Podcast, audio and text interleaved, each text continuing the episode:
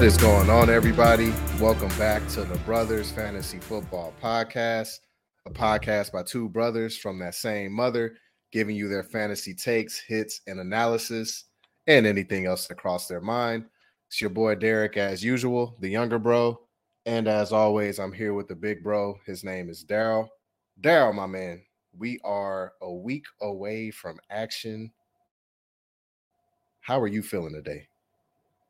Yeah, this is this is the home stretch. You know, it's it's draft season, it's roster cut down season. It's like everything is just everything is just spinning, man, and like it's not going to stop until when, like uh, around New Year's Day, maybe the week after. So, so yeah, the long haul has started, man. I'm ecstatic. Yeah. Yes, sir. And I mean, it's going even longer than that when you include playoffs and stuff. But yeah, from from draft perspective or redraft league perspective, yeah. Got a good four or five months ahead of us here, my man. Yeah, yeah, and I I can't wait. Now I'll see how I'm feeling in week eight when we got to be pumping up these pods and whatnot. But you know, I imagine I imagine it's all going to be gravy. I got enough rooting interest and all that stuff to to sustain me. But yeah, man, uh, we wanted it, and now it's here. Absolutely.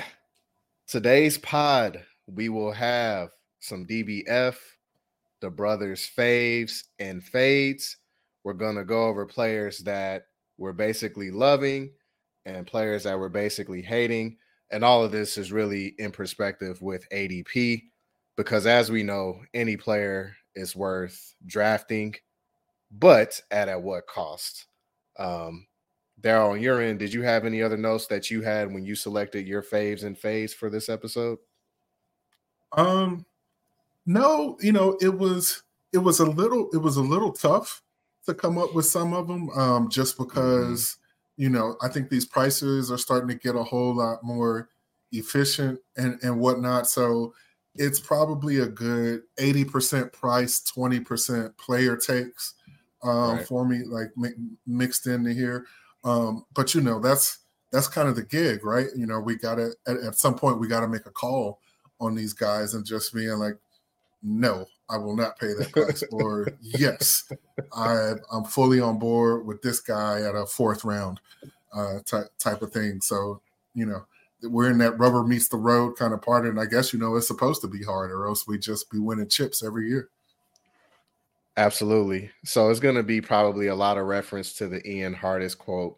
You know, don't don't hate the player, hate the ADP. Um, at least that's going to be a reference I'll probably say a couple times here or there. Um, yeah, absolutely. But, but yeah, when it comes to these faves and fades, we've selected two running backs, two wide receivers, a quarterback, and a tight end for each side of that. And we're going to go ahead and start with the good, the good being our faves. So, Daryl, I'm going to turn it over to you. Start off with a running back on your fave side. All right. So, my first running back I'm going to go with, I'll go with Dameon Pierce, right? Um, on as far as Best Ball Mania goes, he's coming off the board as a running back 19 and overall pick number 60, right? And the reason the reason why I like him is really like you're kind of buying him on – a, a little bit of faith. You know, you're you're you're buying like the potential there because, and and I don't think it's like that big of an investment because if you look at like the stories that that have been going on with him, you know, through the offseason and the preseason, you know, they brought in Devin Singletary. I personally don't view him as that big a competition for for Dameon Pierce as a runner for for sure. You know, Dameon Dameon Pierce is in that, you know, him and that Isaiah Pacheco school of, you know, we are mad at the ground and we are mad at everybody who's in our way, just that hard, hard running. Yeah. So, you know, I, I don't think Singletary will compete with them there. And Singletary has not been much in the way of an efficient player in the passing game. And there's been talk of Dameon getting more work in the passing game. And when you look at the way stuff has played out in the preseason, Devin Singletary has profiled more as, you know, somebody to come in and give Dameon a breather. So, mm-hmm. you know, if Dameon is going to get that, you know, the the juicy rushing carries, um, the, the, the juicy rushing work, and then you know it's our home team, but we got to keep it a buck. We're not expecting the Texans to be all that great this year. They should find themselves in passing scripts a decent bit, and if Dameon's eating, you know, a chunk of that, you know, the prospect of him getting there at paying, you know, the overall 60th pick off the board, so like late fifth round, early sixth round price. That's you know that that's something I I, I want to invest in. I will I will eagerly in, invest in that because if this hits right, he could he has RB one potential. Um, you know, well top top twelve potential, not RB one overall potential. So, you know, at this price, I really really do um, like like investing in him because I don't think it's all that wild. It would be all that wild a scenario to see him, you know, greatly beat this ADP. So yeah, Dameon Pierce, that's my first fave uh, at running back. I got you. And to me, uh, I have mo- oh, I mostly agree with you. I think it's going to be dependent upon that involvement on the passing game because again, that was an element he was not really involved in a whole lot um, last season. So yeah, it's more so of Devin Singletary just spelling to rest Pierce, if you will, yeah, I, I, totally agree. But even if even if for some reason like Devin Singletary just somehow settles into a strictly passing role and Dameon doesn't get that usual work, I think he could still finish at this ADP he's at. So I do like the call regardless.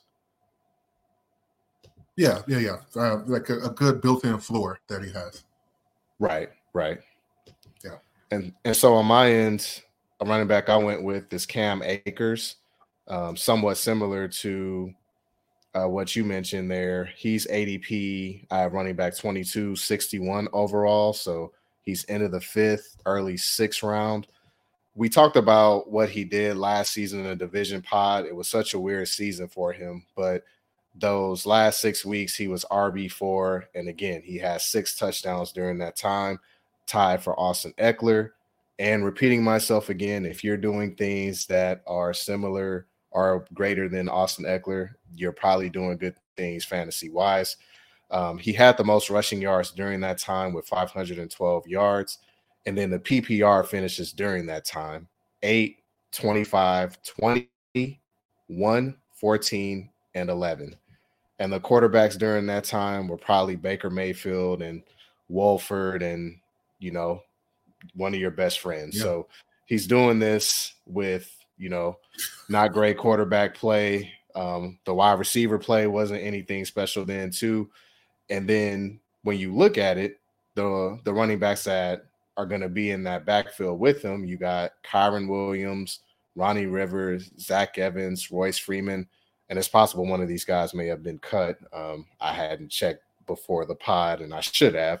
But yeah, those guys to me aren't threatening Cam Akers from getting opportunities. And so when you're getting a guy like this that averaged around 19 touches his last six weeks at running back 22 at the end of the fifth or early sixth round, to me, it seems like a no brainer to draft him. And I especially like like him if you're one of those back end picks like 9 through 12 in the 12 team league and you start off with three wide receivers and a quarterback or three wide receivers and a tight end and go RB1 Akers like I kind of like that stability in your lineup in a running back position.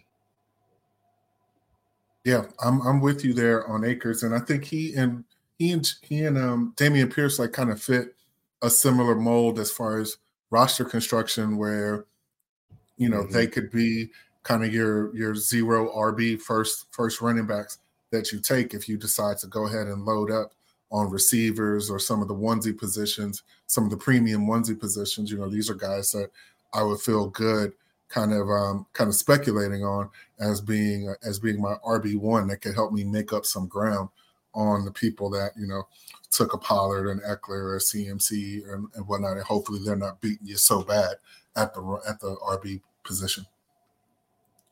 For sure, for sure. Uh, give us your next running back. All right, my next running back is James Dalvin Cook.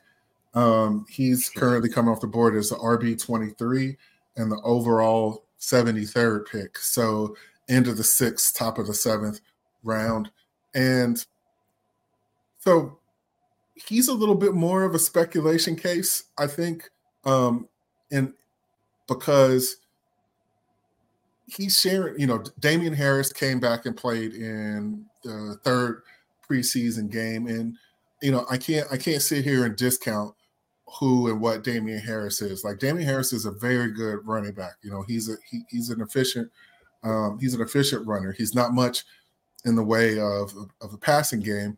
So you know, I believe with the injury to Nyheim Hines, that part of that part of the running back workload is going to fall more to James Cook. And as we know, Buffalo is a team that loves to pass the ball. They, they're they're relatively pass heavy offense. So I think James Cook is going to is going to eat up all of that work. And you're kind of you're kind of betting on the fact that hey, maybe he will maybe he will siphon off a little bit of the short down and distance or a little bit of the of the um, of the goal to go offense and you know the the upper red zone offense as well. You know, it's a little it, it's a little bit more of a speculation play than than say like uh, my pick of Dameon Pierce, but it's a it's a it's a late sixth, early seventh gamble. So you know, right. as, as we as we keep hitting on at that price, I'm I'm I'm willing to I'm willing to take that gamble, and I absolutely love if I'm able to come away with him as my RB two, because if he's able if he's able to beat this ADP, then like that could really set that could really send your roster your roster to the moon. And you know, you roll also into the fact that the dude is explosive. You know, he's not just he's not just like a dump off um, passing game running back. You know, he's a he could get out there and run you a, a wheel route, get out there, run you a Texas route, and and actually, you know, give you some explosive plays.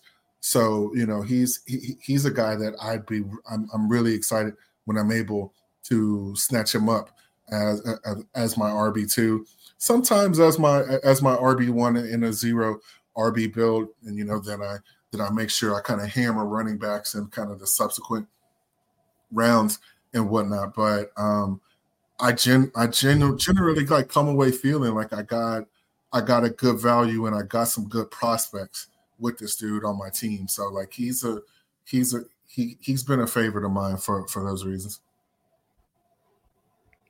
Yeah, and I think a lot of the experts and pundits are kind of all in on James Cook as well. And he kind of has that archetype where, you know, the pass catching, the running there as well, running as well. Like he could be one of those guys that, you know, people, you know, take a anchor RB and then, you know, slot him in as a RB2 later on in the, I think you said seventh or eighth round. So, yeah, I like his prospects as well this season. Um, I'm interested in getting him getting him on a couple of my rosters.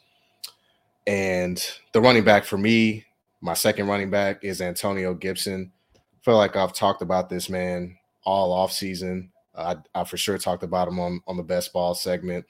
But again, JD McKissic is gone, and that's really big from the passing standpoint. He only played eight games last season, but JD McKissic saw 40 targets. So that's five additional opportunities that could be out there a game between Gibson and um and Brian Robinson. So that that's kind of major in my eyes. Um, at least with the preseason, it's been kind of a 50 50 split between the two guys. Brian Robertson has been the quote unquote starter, but both have mixed in and both have seen targets while they're out there. And of course, even Antonio Gibson scored a passing touchdown um, from Sam Howell in the game last week. You're getting him at ADP um, running back 35, 107 overall in the ninth round. I truly think at running back 35, like that's his absolute floor. Like it's hard for me to see if he's healthy, like how he doesn't see like, you know, 60, 70 up to 80 targets and turn that into production where he's not at least a RB3 at the worst. And I think he has a ceiling where, you know, things go right, some touchdowns here and there. He could be an upper tier RB2. Yeah, yeah, I'm, I'm fully on, on board with that. And one thing I forgot to mention about James Cook, and this kind of this ties directly in with Antonio Gibson. You know, in a in a in a full PPR, like these guys the, these guys are gold at these at, at, at, these prices. You know, absolutely. They, they get a little bit dinged in a half PPR, but in, in full PPR, yeah, these guys could definitely definitely be the types that set your team off. Absolutely, absolutely. Let's keep it going. Let's look at some wide receivers. I'll turn it back to you. What you got for me? Um, sure. You know the the fantasy literati favorite, um, Diontae Johnson. I'm I've been loving getting my hands on him during during this draft season, both redraft and best ball. He's currently going 53rd overall and the wide receiver 27. So he's going like as an upper tier wide receiver three. And I just think that is that's such a beatable number for him. You know, right. the way the way this man earns targets, it gets talked about ad nauseum about his rotten touchdown luck. Um, and that's a that's just the kind of thing, you know, people throw the word regression in there, but I mean to have scored zero touchdowns on uh, I think he was in the one 130s, 140s for targets last year. Like that just doesn't happen. It just doesn't happen. Like that's going to that's going to revert back to the mean. He he may go over the mean, he may go right back to the mean. He may just finish a little bit below the mean, but there's no way if he's able to earn targets at that rate that he's going to finish with zero touchdowns. If he had scored more touchdowns that um, you know, if he had scored like half the touchdowns that he was slotted to score last year, this man would have easily qualified as uh, as a wide receiver too. So, you know, to to have him going outside of wide receiver two range, I am I'm I'm, I'm loving I'm loving snatching him up, getting him, you know, as my wide receiver three on my teams. Like I always leave feeling solid about about my wide receiver room when that's the case. And so, yeah, man, I'm at, at this price, I'm all aboard Team Diontae for for for this year. And hate to be an agree monger over here, but I fully agree with you. Um, it was 147 targets. I just took a look at it that he uh, received uh, last year. And I want to kind of put a bookmark on it with Diontae Johnson because later on I got a stat for your ass. Word to Jasmine L. Watkins of the NBA community that I'm going to share with you as it pertains to Diontae and another guy that we may talk about. We call that a little bit of foreshadowing or whatever we want to call it. Yeah, let's um, go. Let's go. Build in the suspense. Let's switch it to me. We'll go to wide receiver. Let's talk about my man Jahan Dotson. Um, we talked about him. Well, we talked about all these players in the division pod, but in particular, you wanted me to kind of make a case for him as you were kind of iffy on him then. And I made a little case, but well, I made a case, but I've also kind of looked at more Jahan Dotson tape, his stats this preseason, and I'm all in. Um, with him at ADP 36, the 89th player overall, and that's the 36 wide receiver. So that makes him around the eighth round pick. Mapping out his season just one more time. First four weeks, he was a wide receiver 27. A lot of that was back with the four touchdowns, which tied with Stefon Diggs. Daryl, this man had a 12% target share the first four weeks. 12. That's not great. That's not great. But we continue. Uh, week five through nine, slow, well, out with the hammy. He was slowly worked back 10, weeks 10 through 12. But then 13 through 18 is where the difference is. He was wide receiver 21, had three touchdowns during that time, had a 17 game pace of 116 targets, and that and his yardage pace of 60, well, 68 yards per game would have put him at 1,100 um, yards for the season. And this is somebody that ADP wise, you're looking at wide receiver 36. I'm all in on that. Just some of the guys that finished around 68 yards per game on the overall season, right? His own teammate, Terry McLaurin, has 70 yards per game. Chris Olave, everybody loves 69. Nice. Chris Godwin, Amari Cooper, Mike Will were actually at 68 yards, and then Tyler Lockett was at 64 yards. Jahan Dotson is going round to rounds later than these guys. And yet, when he's been on the field, he's shown production that is very similar to these guys. And then one last stat his yards per route run during that time was 2.34. And guys that were 0.15 yards per route run within him, Jalen Waddle, Jay Jettis, Olave, again, his teammate Terry McLaurin, CeeDee Lamb, Amon Ra. This guy was doing all the elite stats that all these other guys were doing, and you're getting him again in the eighth round. I'm all in. I have this man as two keepers on two of my teams already, and I'm excited to see what he does. Yeah, I, I feel that. And um, it was, you know, it was you talking about him to me, and um, you sent me one of his highlight reels, and nothing about nothing about that highlight reel looked fluky to me. Like this, this man was just he was just out there doing work. You know, it wasn't it wasn't some coverage bust or stuff like that. Like he was just whooping people's ass, and you know that's that's something that uh I feel like that's something that's sticky from from year to year. So so yeah, you, the the case you've made for him, I have been uh, I have been convinced to to to draft him, especially you know especially getting my best ball shares up uh, on on him. For sure. Whooping ass is always sticky. Give me your other wide receiver out here. Sure. For me, and you know me, this will come as no surprise. It's the man, Christian Watson. Um, he is the mm-hmm. wide receiver 21 off the board, and he's overall pick number 40 um, off the board. So, you know, you get you're, you're having to spend like a four, um, mid fourth round um, pick on him. So, you know, a bit a, a bit pricey, but mm-hmm. you know, the case for him has been made. If you're somebody who's into peripheral stats and you know yards per route run, targets per route run, um, things like that, like this dude is is elite, and he did this in limited action in his first year in the league. You know, there are holes to poke in his case. You know, he did that with Aaron Rodgers. Now he's going to be playing with um, you know, what can fairly be called an unproven commodity in in Jordan Love. But you know, as we do with all these things, we presume health and and, and whatnot with him. You know, he's going to get a full, you know, presuming a full season out of him. You know, there's not there's not some over some, some overwhelming target monster that's on the team. He was the target monster last year, when he was when when he was on the field. He is an uber athlete. Like he has he he, he has all the peripherals that you want for for from a first year player.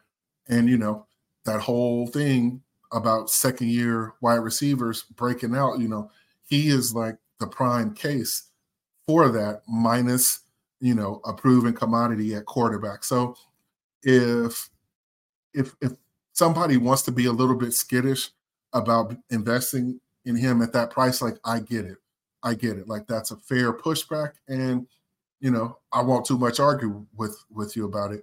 But for me, from from what I saw last year, just like on the field, and for what I said, uh, for, from what I saw with, uh, with with his efficiency numbers, that's something that I want to be on the leading on the leading edge of because like if we spin it forward to next year, and you say like, can I see him going where Devonte, Olave, Waddle, and all those guys are going this year? My answer is a definite yes. Like that is not something that's outside the realm of possibility. Could he push up to where um to where uh and you know maybe maybe Diggs and Garrett Wilson and those guys are going this year? Yeah, that's within the realm of possibility to me. So I'd, I'd like to get ahead of that and invest in him in the fourth round this year, and especially in a scenario where I've already coupled him with somebody who I feel like is more or less a mainstay, like a can't miss, like basically any of the wide receivers that go in the first round, and I get him on my team as my wide receiver too. Like I I really love that that type of wide receiver build on my teams, and then you know maybe even come back and sandwich him in with a Diontae, like I feel like that's the type of setup that could just really, really make my roster extremely explosive, uh, at least from the from the receiver prospect. So yeah, Christian Watson is my is is my second wide receiver fave. For sure. Quick question: Give me your ceiling and your floor for him this season. Ceiling, um, ceiling. I could see him. So who goes? So okay. My realistic ceiling, I don't think he's messing with Jettis, Chase, Reek, and Kupp. Okay. That next tier, though, that next tier, though, the the the, the AJ Brown, Steph Diggs, Amon Ra, um, yeah, uh, Adams, like that tier. I could see him busting into that tier the, this okay. year. Like that's that that's the ceiling case for me, and his his floor case. I think comes if that offense kind of collapses and um, you know, they they just can't figure out how to move the ball so that he ends up down like, you know, where we imagine like Terry McLaurin, Michael Pittman, those type guys going going this year. So I, I think he has a wide range of outcomes and whatnot. That's why that's why I'm not willing to like invest in him as like, you know, go running back, running back, and then invest in him as my wide receiver one, like in the third or fourth round. But um, but but yeah, like as my as my wide receiver too. Like I said, sandwiched in with with one of those, you know, kind of steady Eddie type guys as my wide receiver three. I'm all aboard with that. For sure. Yeah, he's going to be an exciting player because he saw a 25% target per route run last year. And that's that's just very elite numbers. That's like, you know, Jay Jettis, Devonta Smith, those kind of guy type of numbers. So yeah, he's he's an ex- interesting case, and I agree with you on that ceiling. And yeah, his his floor, you're saying around Terry McLaurin. I think it could be a little bit lower than that if things go wrong. But um, yeah, I think where he's going, I think this I I love it as a fade for you. For sure. All right. Where for me, at? My last wide receiver is Zay Flowers. Um, with him, you got to start with what is Zay Flowers, right? Like, what is his profile? And things that I've seen on video and just reading scouting reports is explosive and dynamic threat to generate big plays.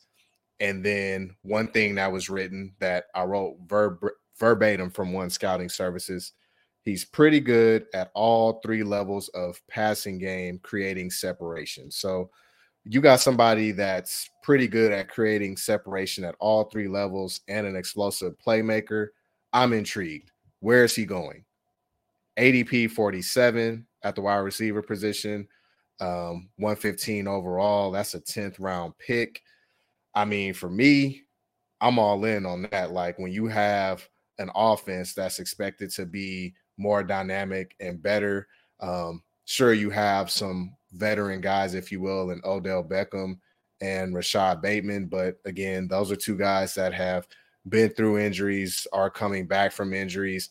And truthfully, it's one of those situations where the pecking order, at least in my opinion, is very much wide open. Like it's kind of up for grabs on who can emerge here. And that's kind of a similar situation, again, in my opinion, that the Jets were in last year with Garrett Wilson.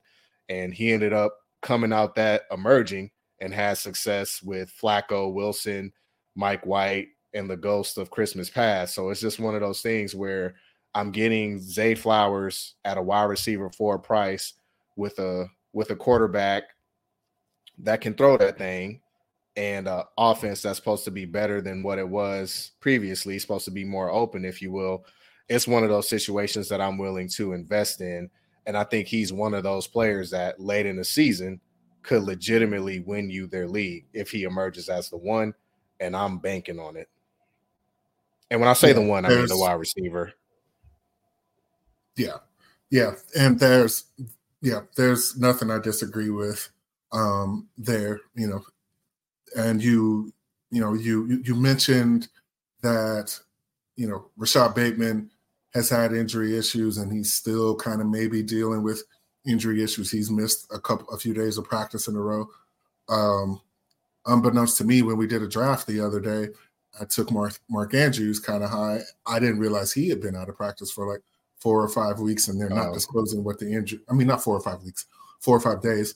Um, so he's already a little banged up, and then you know we we know Odell's history. Um, so yeah, there's there's avenues for him, you know, given given his surroundings. Then there's um, you know, as far as like competition for targets, there's avenues for him and as far as what is expected, you know, and predicted for that offense.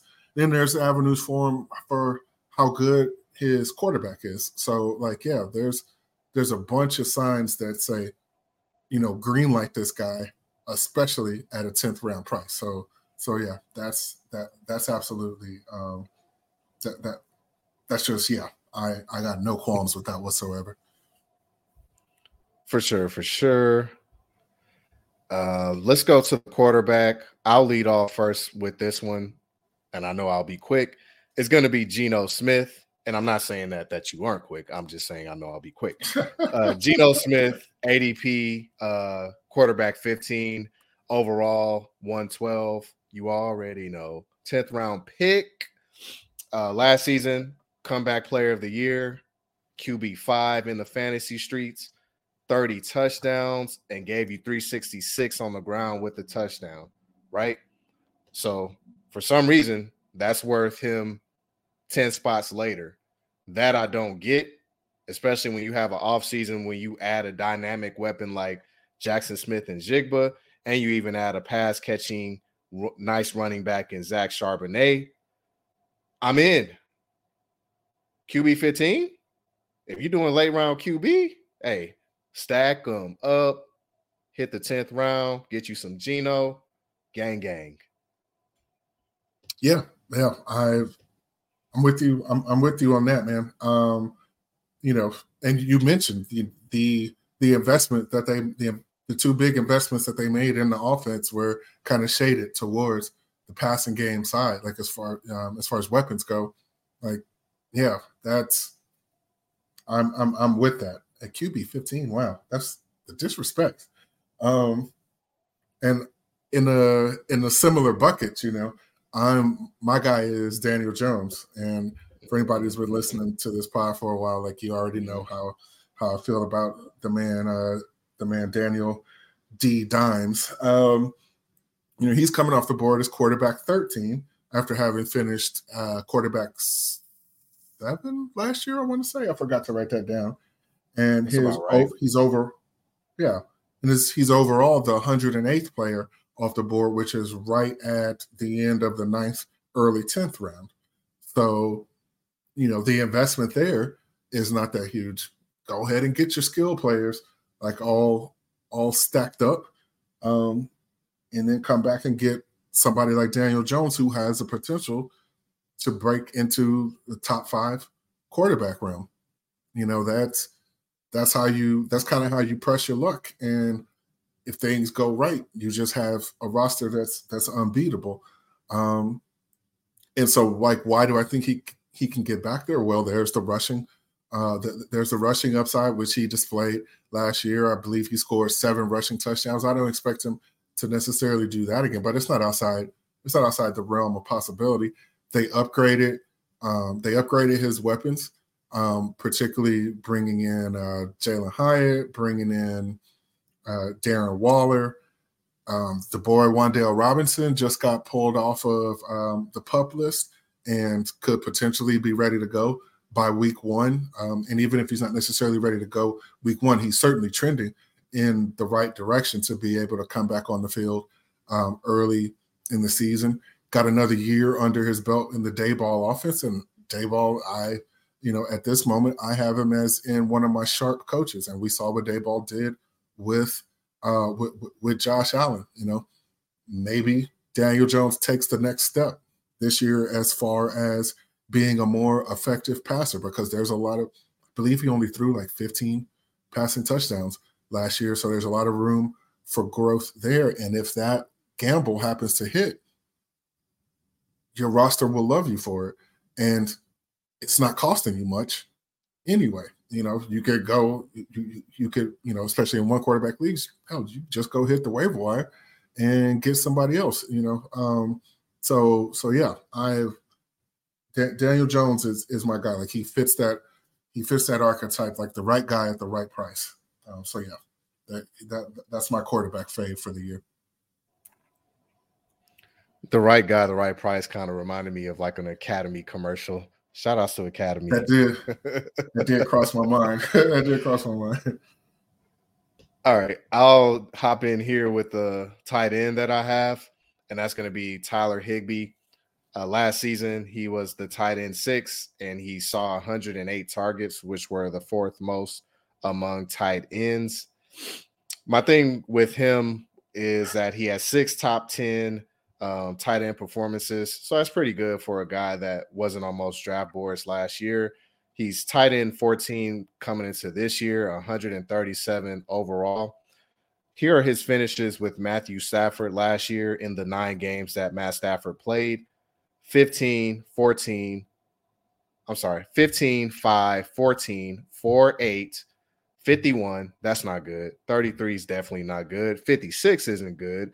And then tight end 10. So nine games, six of those performances, tight end 15 or better to me, I expect more of that. I mean, there wasn't really a whole lot of improvement um, in the pass catching room for this team. So I still expect him to garner a lot of targets.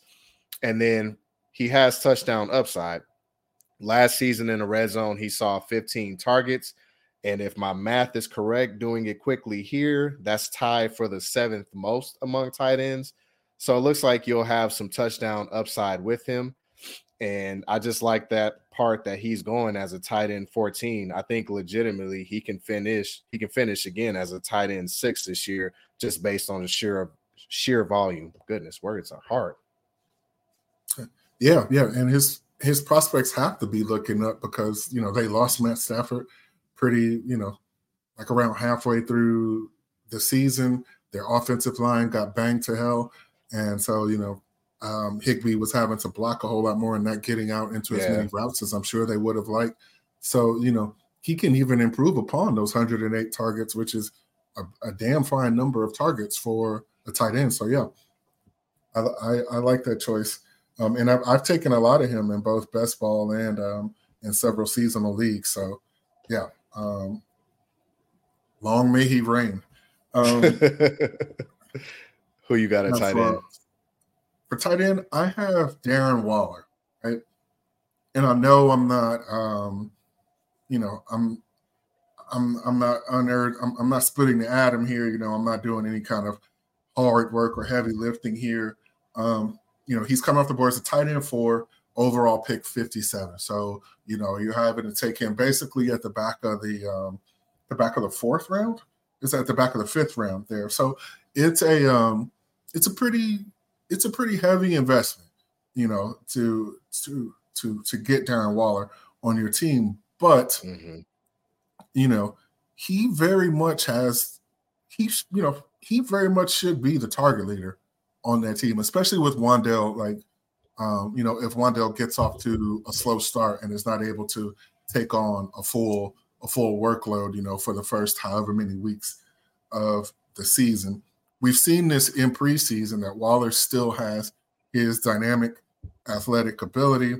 Um, I think again, like I said earlier, I think this Giants offense is set to step take a step forward. And I think that if Waller is able to play a full complement of games, and that's a big if because his last two seasons have been very, very injury riddled.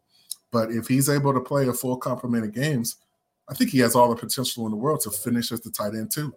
Mm-hmm. Um, the, this year. And so, um, you know, he's you you have to invest, you know, more or less a premium, uh, a, premium pick into him. But I, I th- I think it's worth it. I for for me, I, I I think it's worth it. I'm I do like to invest in premium tight ends. You know, that's kind of how I how I roll. Um, and so he's his price earlier in the offseason was a lot better, but even still, I think I, I think his price is right right now. You know, I don't think T.J. Hockenson should be going ahead of him at the moment, especially with uh, this injury situation that Hockenson currently finds himself in, if it is indeed an injury situation. I know there's speculation that he could be holding in for uh, for a contract. He's in the last year of his contract, but still, um, I think that I think that Darren Waller is worth is worth the price, and I'm willing to um, to mess around and find out um, as far as him getting injured and you know having you throw up your hands and say, "Oh man, this guy's doing his same old stuff again." But but yeah, the way thing, the way his prospects look right now, I like I like his chances to finish as the tight end too, and to get that at pick 57 versus having to take Mark Andrews with what like anywhere between picks 22 and 26. I think I'd, I'd rather go the Darren Waller route if I am indeed going to invest in a premium tight end. For sure, for sure. Yeah, the thing the thing with Darren Waller, like I loved, I loved it early on in best ball. Like he was going around like a round pick. So I had a couple rosters where I definitely was scooping up that value, but it's kind of gone up here a little bit. But yeah, I, I do like that call with Waller, especially um, as it pertains to like Hockenson. Yeah, I'd rather just wait and get Waller um, around later, if you will. So good call on the faves. Let's get to what some would say the negative part and get into our fades. Let's uh, start with running back. I'll hop in first on this one again. I'm going to go with Kenneth Walker. Now, look, don't be okay. too hard on me here. I did wax poetic about this man uh, when we did the division preview.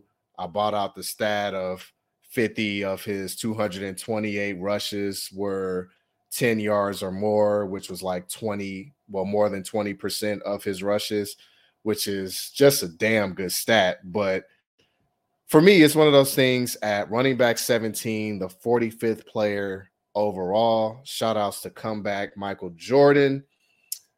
It's just one of those things where he has a big play chops to pay off this ADP, but it also can be an ADP where I mean, he finishes as a lower tier running back two, running back three, because he is sharing this field with Zach Charbonnet. And again, we did mention him. I mean, the increase of the talent there with getting JSN, Jack, Jaxon Smith-Njigba.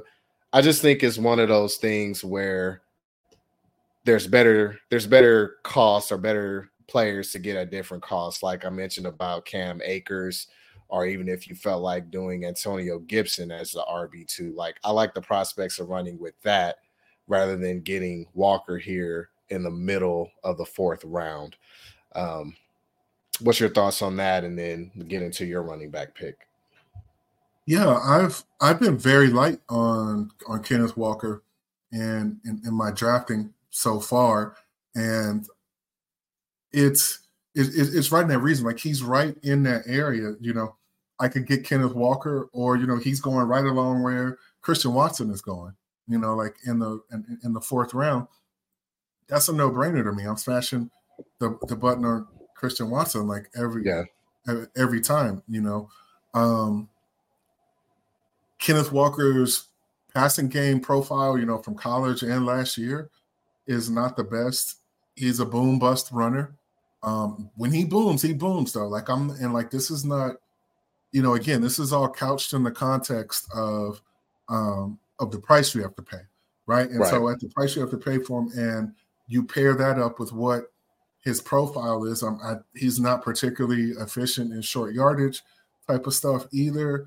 Um, and there's real room for Charbonnet to come in there and eat into his workload. You know, it was it took Rashaad Penny going down last year to up uh, Kenneth Walker's workload. And so Seattle went out and got a guy who can, you know, Charbonnet's kind of been profiled as one of those guys that he's he's pretty good at everything, but he's not great at anything in, in particular. And you know, he can get in there and eat into Kenneth Walker's work. So so yeah, at a at a fourth round, at a fourth round price, and like what Kenneth Walker has done so far, I'm not feeling it. Now, maybe if he was going like in the sixth, seventh round, okay, I, I, I feel that a little more, but you know, mm-hmm. uh, to get him in the middle of the fourth round, that's a yeah, that's a that that's been a fade for me. And you know, it's going to be one of those situations where if Kenneth Walker beats me like from the best ball streets and and in and in redraft, then you know that's just something I'm going to have to live with. Get back in the lab and get better next year. um, for sure, for sure. Yeah. So, right, what, first, what running back you got? My bad. Yeah, so my my first dude is Najee Harris. Um, he's coming off the board as the RB 14 and overall um, overall 41st player off the board. And for me, it really comes down to the ascension of Jaylen Warren and Najee's price, right? Like, I'm just not excited about picking him up in the fourth round when, you know, last year you could chalk it up to you could chalk it up to that injury. Um, you know, he he played a good bit of the year, if not all of the year, with a um, with a steel plate in his boot, and I could only imagine how uncomfortable that that was and what and how that may have blunted his athleticism. But Jaylen Warren showed some real good things to end last year, and in the preseason, Jaylen Warren has been damn electric. Um, it could be that Jaylen Warren is actually better than him. We could have a Zeke Tony Pollard type of thing going on um, with these with, with, these two guys, and there's just so many avenues to, that for Jaylen Warren to kind of butt his way into Najee's usage. Um, that getting Najee in the fourth round, you know, kind of in the early-ish mid fourth round, again, I'd rather have Christian Watson or, or or or, you know one of those one of those high end kind of ascending wide receivers. I, I, you know, than to put that draft capital into in, in, into Najee. Now, I don't expect Najee to lose his job or anything like that, but you know, especially in a redraft situation, you know, and outside of a Jaylen Warren injury, like, you know, when am I gonna when am I gonna feel good starting him? You know, like what's gonna what's his path? What's his path to an RB one finish because you know he's coming off as white as running back 14. I think his path to a running back one finish would see him finish as like the running back 12, the running back 11, or something like that. Like I don't see him, I, I don't see him getting into the mid RB ones or something like that, or into the lower mid RB one. So I feel like you're drafting him like right at where he's, you know, probably going to finish, and that just doesn't feel good in the fourth round. Agreed. Uh, agreed. I understand that. Like at RB fourteen, and you know the emergence of Jaylen Warren, yeah, that kind of feels like his ceiling of where he'll be at. You know, granted, you know, unless Jaylen Warren was to get hurt or something of that nature, but Najee is going to be the the leading running back in this backfield, no doubt about it. But I'm 100% with you. Like it's one of those things. I'd rather take that shot, like you said, on Christian Watson from an upside play than you know looking at Najee and go down and grab one of those other running backs that we discussed on the fave side. Uh, yeah, yeah, that's that's exactly it. You could put your chip somewhere else and then go and pick up a Dameon Pierce or Antonio Gibson or whatever, like guys that we mentioned earlier, or Cam Akers.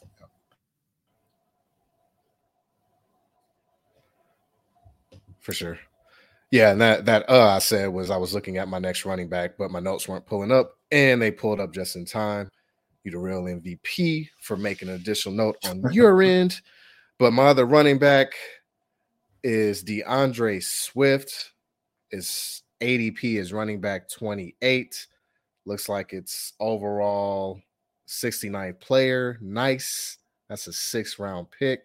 Feel like somebody else was 69 up there, but maybe it was another stat end of the day, here's the thing with it. Like, I'm seeing reports out of the Philly camp that, you know, Kenneth Gainwell is having a strong camp. He's kind of playing like a feature back, if you will. And the reports have kind of been that Swift is projecting as kind of like Gainwell last year, being a pass catching back and kind of being in a two minute role, if you will. And, you know, that's pretty much what I can go on, right? I know I know what D'Andre Swift is. We've seen his talent in Detroit. And so if he's projecting as that, like just the fact that he's in a Philadelphia offense, he could very well, from a production standpoint, like whether it's touchdowns or busting off a couple of big runs or passing plays, be a running back 28. But I just think it's just going to be an ugly route to get there. Like it may be weeks where he could be an RB1 and it could be a week where he's a RB5. And to me, that's not something I'm trying to take in the sixth round. And also, to that, like Philly last year was one of those backfields that did not have a lot of targets at the running back position, as they only had 61 um, targets to the running back position. Uh, word to uh, Roger Maris. But it's just one of those things where, yeah, I I'm down to invest in the Philly offense, but it ain't gonna be D'Andre Swift for your boy.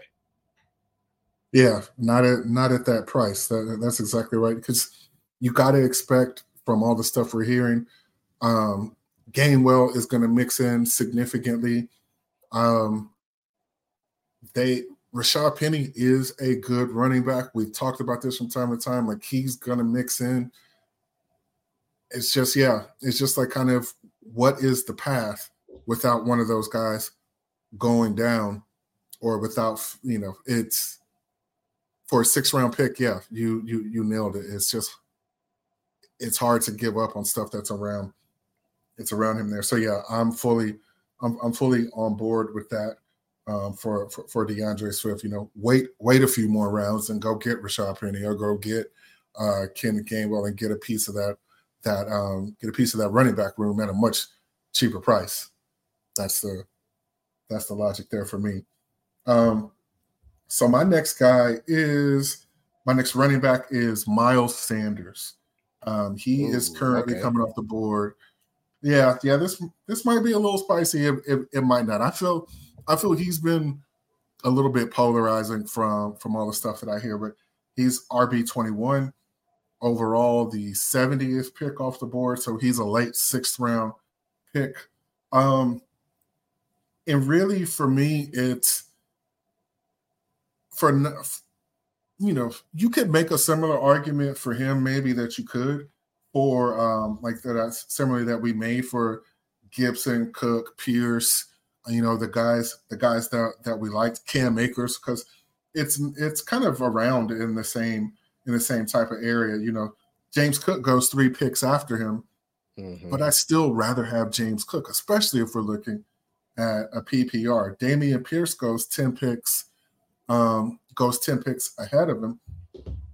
But I'd rather have Dameon Pierce because because lack of lack of backfield competition and Dameon Pierce has a path to carve out the carve out a good bit of the receiving work there. We haven't seen Miles Sanders garner a significant amount of receiving work since he was a rookie. True. You know, and we're and you know to kind of to put that faith that he's going to do that here in this off in this offense when they already have um, they already have Blackshear, they already have Chuba Hubbard, um, who are who, who are good in the passing game. Then you know you you layer onto the fact you, you layer on the fact that you know what do we reasonably expect the ceiling of this offense to be? You know how many chances is he reasonably going to get to thump in you know, goal line touchdowns and, and whatnot. Like at RB twenty one, I feel like that's that's kind of fine. I could definitely see him getting there. The case for him, like significantly beating that, though, you know, that the, the upside that seems a little bit narrower of a path to me. You know, Bryce Young is going to need to ball out. That offense is going to need to that offense is going to need to reach some sort of ceiling. They're kind of, you know, their their receiving corps of kind of C minus to B B plus guys is gonna have to is gonna have to you know really outperform themselves. You know, I just don't really I just don't really see a bull case path, a, a realistic bull case path for him, and I'd rather either make sure I've taken a guy or two before him or just kind of punt and wait to take um, some some guys with some with like better paths to higher end upside, you know, a little bit later than him. He just kind of falls into that zone where there's some receivers, maybe some tight ends. Maybe I'm looking at a maybe I'm looking at a quarterback or something there that I there's almost always somebody else around him that I'd rather be taking. Understood. Yeah, that's that's the thing with Sanders. Purely for me, it's just where he's being drafted at. There's just too many other guys that I have interest in. Let's go to the wide receivers, man. I'll I'll hand it off to you. Who you got? Sure. All right, my first wide receiver. Ooh, okay. This might be a little spicy. I'm going with Calvin Ridley as my first fade wide receiver. And this is shame, not shame, shame. Shame. I get it. I get I get all the pushback. I get all the pushback on him because you know the last full season that he played, this man was the wide receiver four. So like he has actually put down quality fantasy production like in the books. Like it's on this man has a resume. It's just for me, you know, he's coming off the board as wide receiver 14, the overall number 23 pick. So you're having to take him late second, early third for a guy who hasn't played football and we could go ahead and just say a couple of years coming into an offense with target competition from um excuse I'm trying to blank. Oh, with target competition from Christian Kirk, Evan Engram, Zay Jones. None of these guys who I'm high on, but um, you know, it's not just like he's coming in there to he's it's not like he's coming in there with a bunch of a bunch of nobodies and then whatever they're able to get out of Tank Bigsby and um and Travis Etienne in the passing game. So you you have that, and then it's just like, dude, I don't I don't see a path for him to significantly beat that ADP, you know, and especially when where you're taking him, you can start really considering a, a premium onesie position. You know, like let's say he's in your draft and he falls to um, he falls to the top half of the third round. Do I want him or do I want Lamar? Do I want him or do I want um, do I want Jalen Hurts? You know, do I want him or do I want um, do I want Mark Andrews? You know, it's a, it's a lot of it's a lot of built on spe- speculation that he's going to get back to the level that he was at to make this pick pay off. Do I think it's possible for him to do it? Yeah, I do because again, I mentioned Calvin Calvin Ridley was damn good. He was damn good the last time we saw him play a full season. it's just with what's around him and this you know, I could probably just you could probably add this on to every guy I talk about in this fade situation with given the guys that are going around him, I feel a whole lot more sure about them. And I think that I could maybe make up a good amount, if not all of his production in a later round. So, you know, I, it's just, I'm not sure enough in this guy to invest in him as my second round, as my second round pick. Shame. Shame. Nah, I'm, I'm playing. Hey. Uh, where did you have his 80? Where's his ADP at again from what you saw? Um, overall number 23 and the okay. 14th wide receiver overall. So he's going, he's he's like the one of the basically Devonte T. Higgins um area. Devonte T. Higgins going before like DK and, and, and whatnot. So he's he's around that area. Okay. So yeah, they're they're pretty much having him in the area where Christian Kirk finished last year, which you know, that's I think that's fair, but I 100% understand the points you're coming from because Christian Kirk was like a I think a lower tier one, upper tier two. So yeah, they're basically projecting, I guess, what what Kirk did to Ridley. Yeah, like I said, I think that's fair, right. but I, I see your points 100. percent So I'll go a few before him and a few after. Derrick Henry, Patrick Mahomes, DeVonta Smith, Calvin Ridley, Jalen Hurts, Josh Jacobs, Tee Higgins, Josh Allen, Mark Andrews, DK. If I could get him after DK in that situation, or maybe you know around DK, yeah, that's fine. But like, there's some there's some yeah, serious some like league winners around there, and maybe DeVonta maybe DeVonta is a little is a little high there. Um, maybe they're both a little high.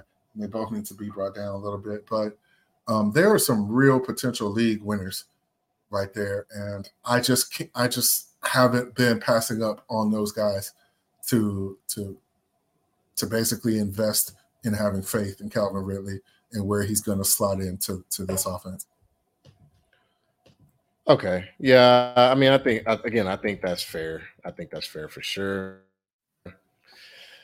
The first running back, or running back, wow, first wide receiver I'll go with is maybe seeming kind of low hanging fruit, but I'll go with Kadarius Toney, um, wide receiver, 46, 111 overall, 10th round pick.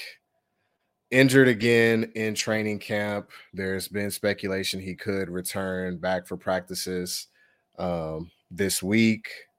Hasn't officially come back as of recording this pod, from what I've seen it's just one of those things where the upside we we know what it could be with Kadarius Toney. He could be a league winning guy at that price, but you know, with the number of injuries he's dealt with, um, Patrick Mahomes' willingness to spread the ball around to his wide receivers, um, and not our pass catchers, not named Travis Kelce. I'd rather look at Zay Flowers, Quentin Johnston, or maybe even his teammate Sky Moore, who's drafted further down than Toney um, as options. The other thing with where he's going, he's just in that arena where it's just good to be investing in later round QBs if you are in that in those areas. You know, you got Anthony Richardson there, you got uh, Geno who we talked about, we got Daniel Jones who you talked about as well. So a lot of it has to do with what else is there, and I rather invest in that than actual Darius Toney himself. And I hate to say that, but it is what it is.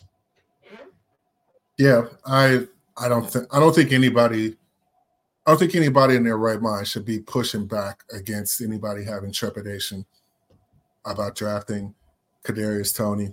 Um, if I had to say anything, it would be I think I'd be more inclined to draft him in a redraft situation where you know you can always get out of it and get on the waiver wire and pick somebody else up as opposed to you know in best ball where you know this guy carries an above average risk of just being a dead spot on your roster and you know you you there's nothing you could do about it in well like in an underdog best ball sense anyway. And so you know at the price you mentioned that he's going at it's just yeah no there's there's other stuff that i want to do there. Now, if he's going in the area of say like where Isaiah Hodgins and whatnot is going, okay, fine. Um, but like he's he's still too expensive with where he's going for me in best ball to um, to potentially have like a 10th, 11th round dead spot on my roster. For sure, for sure. Let's get into the wide, well, another wide receiver. Um, you go ahead and lead off with this one. Sure. So for my second wide receiver fade, I have DeAndre Hopkins. He is currently coming off the board as wide receiver 24 and overall pick 46. So for me, this is all just kind of this is all just kind of an upside play slash a fading the Titans offense this year. Like they're they're going to, you know, by by all um, by all estimations, they're going to have like a bottom three to bottom five offensive line this year. Um, their schedule it's not bad, but it's not great. There's just such, I think, a low ceiling on this offense. Now, could they mess around and make the playoffs? Yeah, because you know, I Mike Vrabel is, you know, as we said time and again, he's a magician. You know, he is he is Merlin of the rock fight wins. Um, they could they could pull it out that way, but do I see do I see them being some high flying offense? No. Do I see DeAndre? Do I see D Hop like significantly beating this ADP again? Overall, pick 46. So you having to pick in bottom of the bottom of the fourth round. It's it just doesn't it it, it doesn't excite me. I I think he's still good. You know, I wish he had landed in KC or I wish he had landed in Buffalo um, because obviously the ceilings on those offenses are so much higher. But it's a little too risky for me for my fourth overall pick to in, to invest in a 30 something plus wide receiver on on a on a heavily run first offense that just really has very little competitive advantages over over their um over the teams they're going to face week in and week out. It's just like what is the path there? So yeah, to have that be my fourth player on my team, it's no it, it's no shade to D Hop. You know, a couple rounds later, yeah, man, count me in. But like as my fourth guy that I'm putting on my team, just no, no, not not not for me. Not for me. Not I just don't see the upside. I got you. Yeah, you laid it out pretty well there with their run centric type of offense, if you will.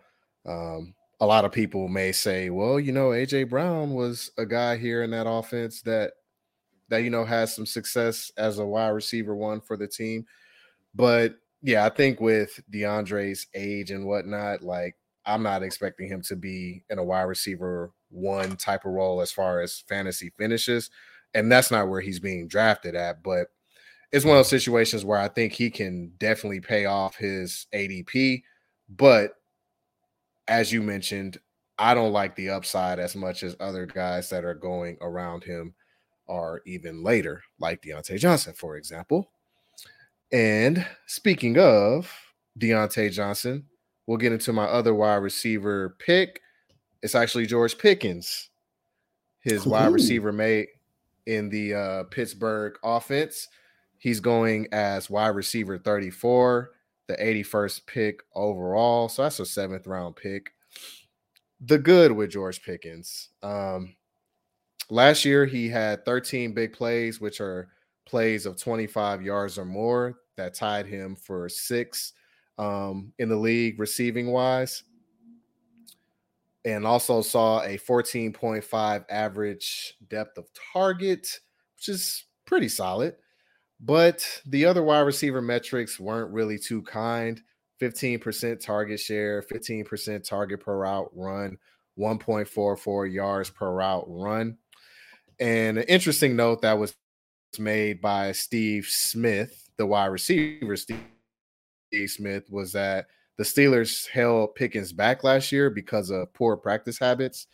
And there's been some, I guess, with Allen Robinson coming to the team, um, supposedly George Pickens has been kind of taking up from him and whatnot, and you know, improving upon those practice habits, which is a good thing to hear. My thing is this like, you know, the 15% target share, like that still kind of scares me for a guy that's coming in as a wide receiver three. Um, could that improve? It very much could. And could he big play himself to this ADP? Absolutely. But it's one of those things. Sure, he has that big play upside, but outside of that, like, what else are we going to get here? Because here go the stat for your ass. Again, shout outs to Jasmine L. Watkins. In the red zone, George Pickens saw seven targets. He had two catches for two touchdowns. Two catches for two touchdowns. That's pretty damn efficient. That's great. That's good, right? Would you agree? Two for two, 100%? Yeah. Yeah, yeah. Good. Yeah. Here's the other thing. Number one, he has a teammate in Diontae Johnson. We talked about him receiving 140 plus targets last season. In the red zone, Diontae Johnson saw 16 targets, has seven catches. Of course, as you know, he didn't score any touchdowns. They also have a guy by the name of Pat Freiermuth on that team. He had 12 targets in the red zone, six catches for two touchdowns. So this man was third in the pecking order in the red zone. Now, look, he has the profile, the body to be a jump ball catch guy in the red zone. But what I've seen so far is Diontae Johnson, Pat Freiermuth being the priorities in the red zone. And that's not to say that Pickens can't dive into there, but I'm just going what I've seen. I'm not interested in getting that man as a wide receiver three when three spots up, according to ADP from Fantasy Pros, uh, and that's three overall spots. You can look at Diontae Johnson. You also have Jahan Dotson who goes after him. You also have Gabe Davis that goes after him.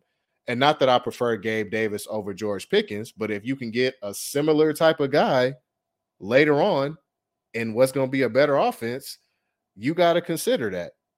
So yeah. that's just where I'm at on George Pickens. It's more so the ADP, it's not him as a player. Yeah, yeah.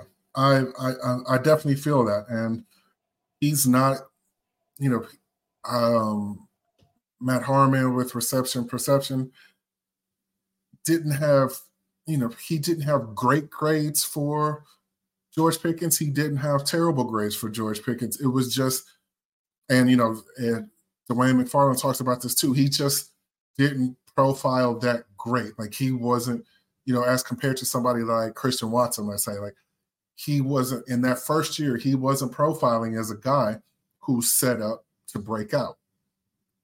Can he do it? Absolutely. Absolutely. Because, like you talked about, you know, the dude is, you know, it's a monster. He's a monster. It seems like you put the ball near him, he's got, you know, as good a chance of anybody of coming down with it, you know, more so than the DB who's gonna be who's gonna be lined up with him. So um, you know, if there's it's not like like the opportunity is isn't foreclosed on him to to make a leap. It's just the numbers aren't there um, as far as you know his peripherals, and then the target competition, like you mentioned, and he also has legit target competition from the backs in that offense because both both Najee and Jaylen Warren are pretty damn decent in the pass game. So um, so yeah, I, I I certainly feel that. I certainly feel you know hesitancy around taking him as as your wide receiver three. For sure, for sure. We got quarterback and tight end left. Let's go with quarterback, and I'll hop in first here. I'm gonna go with Rayne Dakota Scott.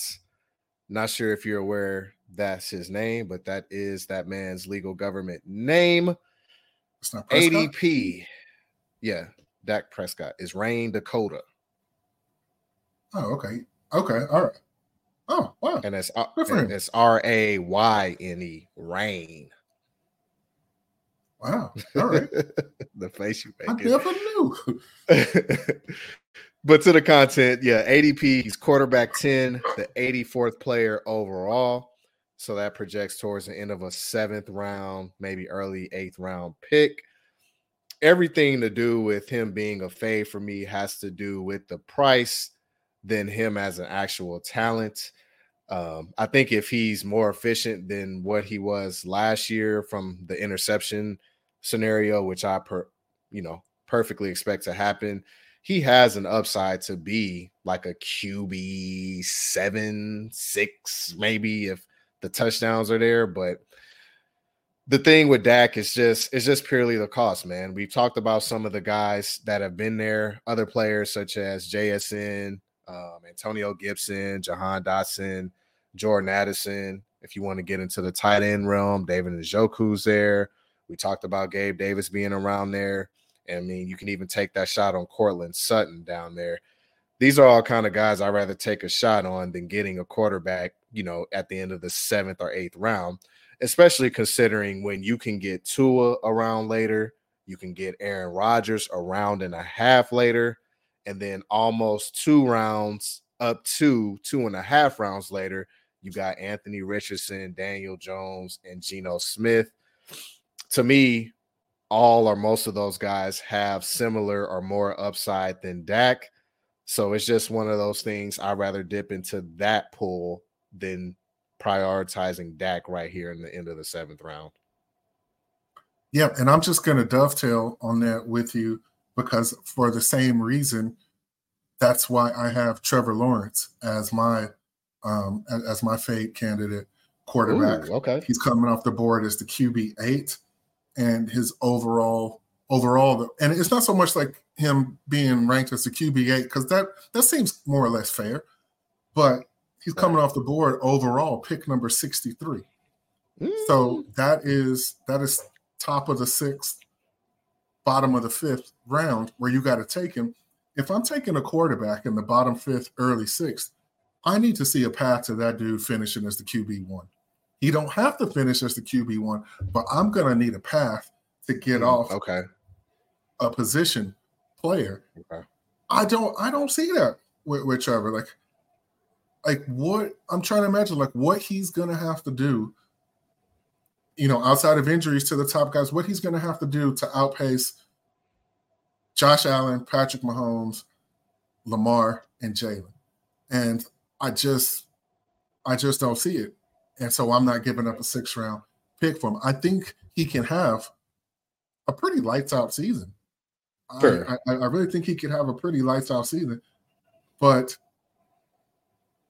for whatever path that I see him being able to finish out. I see the same for Daniel Jones. I see the same for Geno.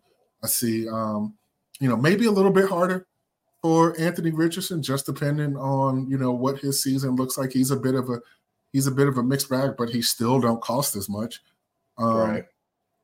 You know, like so.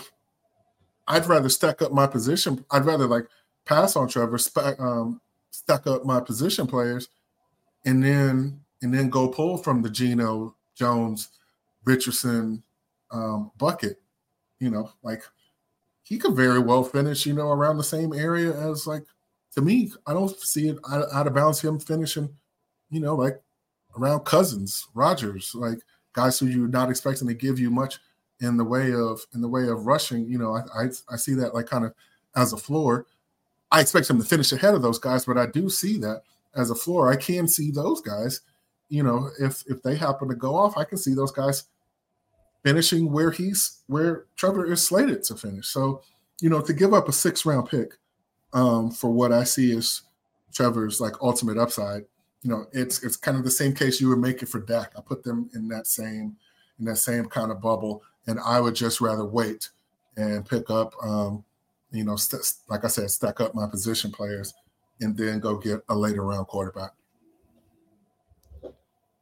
Yeah, I 100% agree with you um, with Trevor Lawrence on that. I expect him to have a good season. He had 25 touchdowns last season. And to your point, for him to be a path to QB1, like, I mean, that man's going to have to throw with his profile like 35 to 40 touchdowns. And I mean, he has the playmakers and pass catchers to do that. But what's the percentage odds that he does that? To me, is very is very slim. So I like the call yeah. there. And then let's end on the tight end note. Um, I'll I'll pass it to you. Go with your tight end option.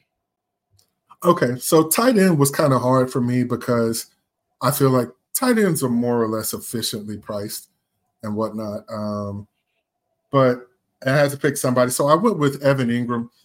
He's currently at tight end eight and 90s the 96th player overall, which puts him what like in the eighth round. Yeah, which puts him like at the bottom of the eighth round, top of the ninth. And for him, more so, and, and I've said this about most of these players, but for him, more so than anything, it's about it's about cost and then profile because he just right. had Calvin Ridley added to his offense. And mm-hmm. last year, you know, that was kind of the first that was kind of the first time we saw Evan Engram kind of go off like that. Um, if I'm if I'm recalling correctly, since like his rookie year.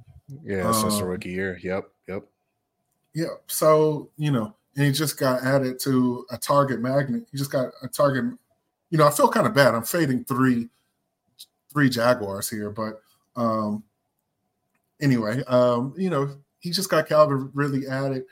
And there's, you know, there's guys behind him that I feel like you could take at better prices. Like you mentioned Higbee, I, you know, I I, I like waiting on Higbee better. Um, and Njoku goes a little bit um, go, goes a little bit after him, um, depending on um, depending on your appetite for sitting on rookies. You got LaPorta and Musgrave.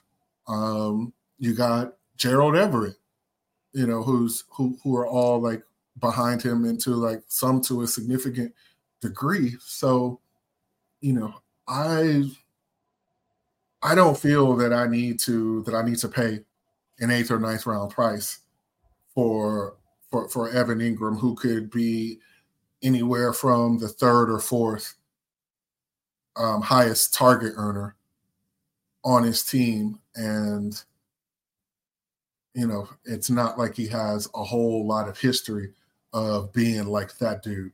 Because I know you know a lot of people remember the way he finished last year, he was strong during like the fantasy playoffs. And then if you played some of those best ball fantasy contests that like underdog was running, like, you know, he was he was there. He showed up and showed out during those times. But you know, he's just for the price you're paying now, and then with the target competition that just got added. I don't I don't feel like I need to pay that price for for, for that profile when I could just wait um, a few rounds later and get guys that I think have all the potential in the world to finish potentially ahead of him or at least dead even with him. I got you. I got you. And then, yeah, even one last note with Engram, like he was one of those guys. He wasn't like a big touchdown threat in the in the red zone. Like they weren't looking his way a whole a whole lot. So it's like and I think I talked about this in the division pod where like, okay, so he's not getting a lot of looks there. He has big playability. Um, it just kind of falls into that similar discussion I had with George Pickens, along with on his actual team, as you mentioned, like you got an upgraded pass catcher in Calvin Ridley. Zay Jones ain't nothing to snooze at. Christian Kirk is still there, and you got these stable of running backs. It's like, yeah, I 100% get at his price. No thanks. Just dip down you know, two, well, maybe I think it's three or four rounds later and get Tyler Higbee. Yeah. My tight end to end with the fade section. I hate to say this name, and I feel like if I do say it, this man may attack me and beat me up. George Kittle, amazing talent, Ooh. amazing talent. And I'm sorry to do the Georges like this with Pickens and now Kittle but the man was tight end four overall. He's going as the 48th player, so that's the end of the fourth round, early fifth. Let's map what he did last year. And again, talked about this previously. Tight end three last season. It's pretty dang good. Thing is, though, he had those seven touchdowns with Brock Purdy as it pertains to later in the season. Then that kind of drove a lot of his production. He only saw 86 targets, has 60 receptions, and again, 11 touchdowns on those 60 receptions. That gives you 5.5 um, catches scoring a touchdown. So every 5.5 catches, he scored a touchdown. Some guys that were near him are guys that are tight ends that were near him in finishes, like Travis Kelce, It was 9.1 catches per touchdown. Mark Andrews, 14.6. TJ Hockenson, 14.3. So what George Kittle did was just extremely efficient, just probably an extremely outlier uh, production standpoint of touchdowns as it pertains to his receptions. To me, what he did, that's not necessarily repeatable. And, you know, this offense will have touchdown upside again. I mean, we were returning Deebo, Brandon Aiyuk is there, Christian McCaffrey's there, Elijah Mitchell's there. So the touchdown upside is here in this offense. But touchdowns, again, are something that can be predicted. Like we can't allot, it's hard to allot touchdowns to players because it's a finicky kind of stat. So for a fourth round pick, or I'm sorry, late fourth, early fifth um, price for George Kittle, it's just too rich for me. I'd rather get a guy like Darren Waller, who I think he's going around later now. Who knows? His ADP is still skyrocketing, as we mentioned, or going with Dallas Goedert, or even who's like a round or two later, T, uh, TJ, Tyler Higbee, who's later on in the draft. I'd rather take my chances on those guys than taking a chance on George Kittle that early in the draft. Yeah, totally, totally feel that. You know, you got to put a lot of draft capital into in, into Kittle, and the numbers don't look so great for him from a target share point of view when everybody's healthy. You know, and right. you know, not to mention the fact that Kittle himself, you know, the, that, that Kittle himself does um, have injury concerns on a, on on a yearly basis, and you know, it's not a knock on him. The man just man just plays the sport like a bull, and so you know he's right. that's that that that's bound to happen to him. But yeah, you know, an extreme load of of target competition and unsustainable touchdown rate. Um, yeah, I, I, I fully feel wanting to want to ease back a little bit off of uh, off of him because, like you, you know, the word you used was unsustainable, and yeah, I I, I co-sign I co-sign that that description, given uh, given what he did last year. Now, does he have the talent and the chops to throw this back yeah, in your face and my face? Because like I feel the kind of I feel kind of the same way. Absolutely, absolutely, and that's that's a calculated gamble that you take on that. But I don't think I don't think it's a it's a dumb or unfounded um, gamble to take. Absolutely. Yeah, I think all the guys we mentioned in our phase section have the talent to make us look stupid and things work out their way. But, you know, that's what we're prognosticating right now is that these guys are phased at their respective ADPs. And there you have it, good folks. That is our faves. That is our fades. Before we head out of here, Daryl, I have a question for you. All right. Are all right. you are you willing to draft from the news that we have of Jonathan Taylor? Are you nope. willing to draft him? Not no. at all. Um, no way. Uh, okay. You know what? I have underdogs ADP up right now. Um, so not in my top 50. The the words that I've been hearing people talk about are around like Alvin Kamara, and Alvin Kamara is currently around 82. So Alvin Kamara, Rachaad White, Quentin Johnston, Brandin Cooks, D'Andre Swift, Courtland Sutton, maybe in that area, you know, a little bit before Pacheco and and all that. But like there's still some guys around here I think I'd rather get my hands on. Like get Deshaun Watson in this area. Um, you know, you could you could gamble on on on Rachaad White, gamble on Quentin Johnston. Um, you know, having a second half breakout, which is you know kind of how you play with rookies. Um, I'll say where I would where I would take him. I would take him around this area. Dal, maybe Dalvin. No, I take Khalil Herbert. Dalvin, Khalil Herbert to uh, Michael Thomas, Evan Engram.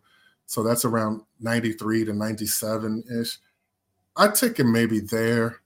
Um, it's just there is so much uncertainty around this situation. Is he really hurt? Mm-hmm.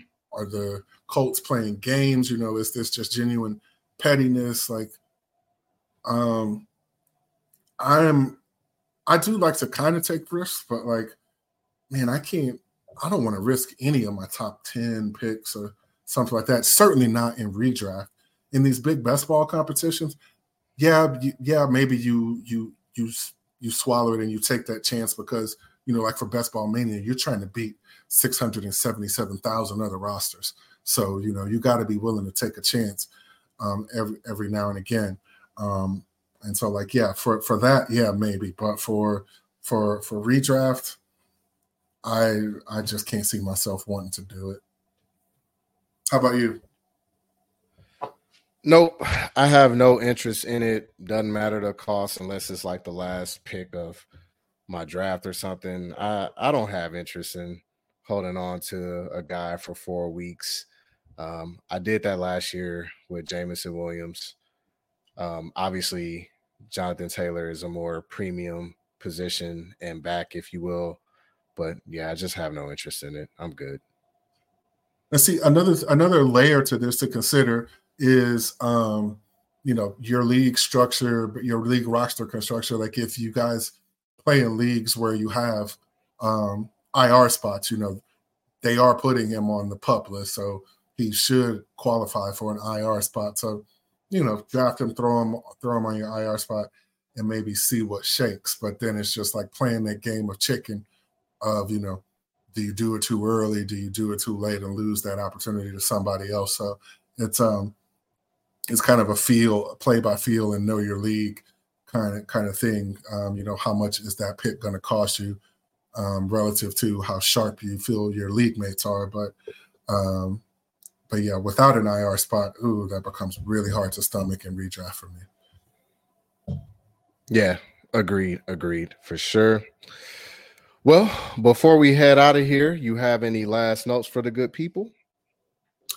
Um, yeah, man, enjoy. Enjoy this, uh, enjoy this bit of draft season. Get all your prep done. Um, savor the moment, stay sober, and take advantage of people who are who are getting drunk during your drafts. Um, yeah, just just have fun. Just have fun with it, man. This is like one of the most fun times of the fantasy season. So like savor it. That's my that that's my word for the people. Savor these moments. for sure, for sure. Well said, my man. Well, hey, me and you actually have a draft tonight for our family and friends league, a league we've had going for a while, a home league. Um, neither of us were champions last year, but you know, another year to get better, and some one of us hopefully win it. Yes, one of us. well, yeah, I'm Derek. This is my brother Daryl. If you want to reach out to us, guys, we're on Twitter at Da Brothers FF. That's D A Brothers FF. Again, Derek, Daryl, we're out of here. Have a good one, guys. Peace.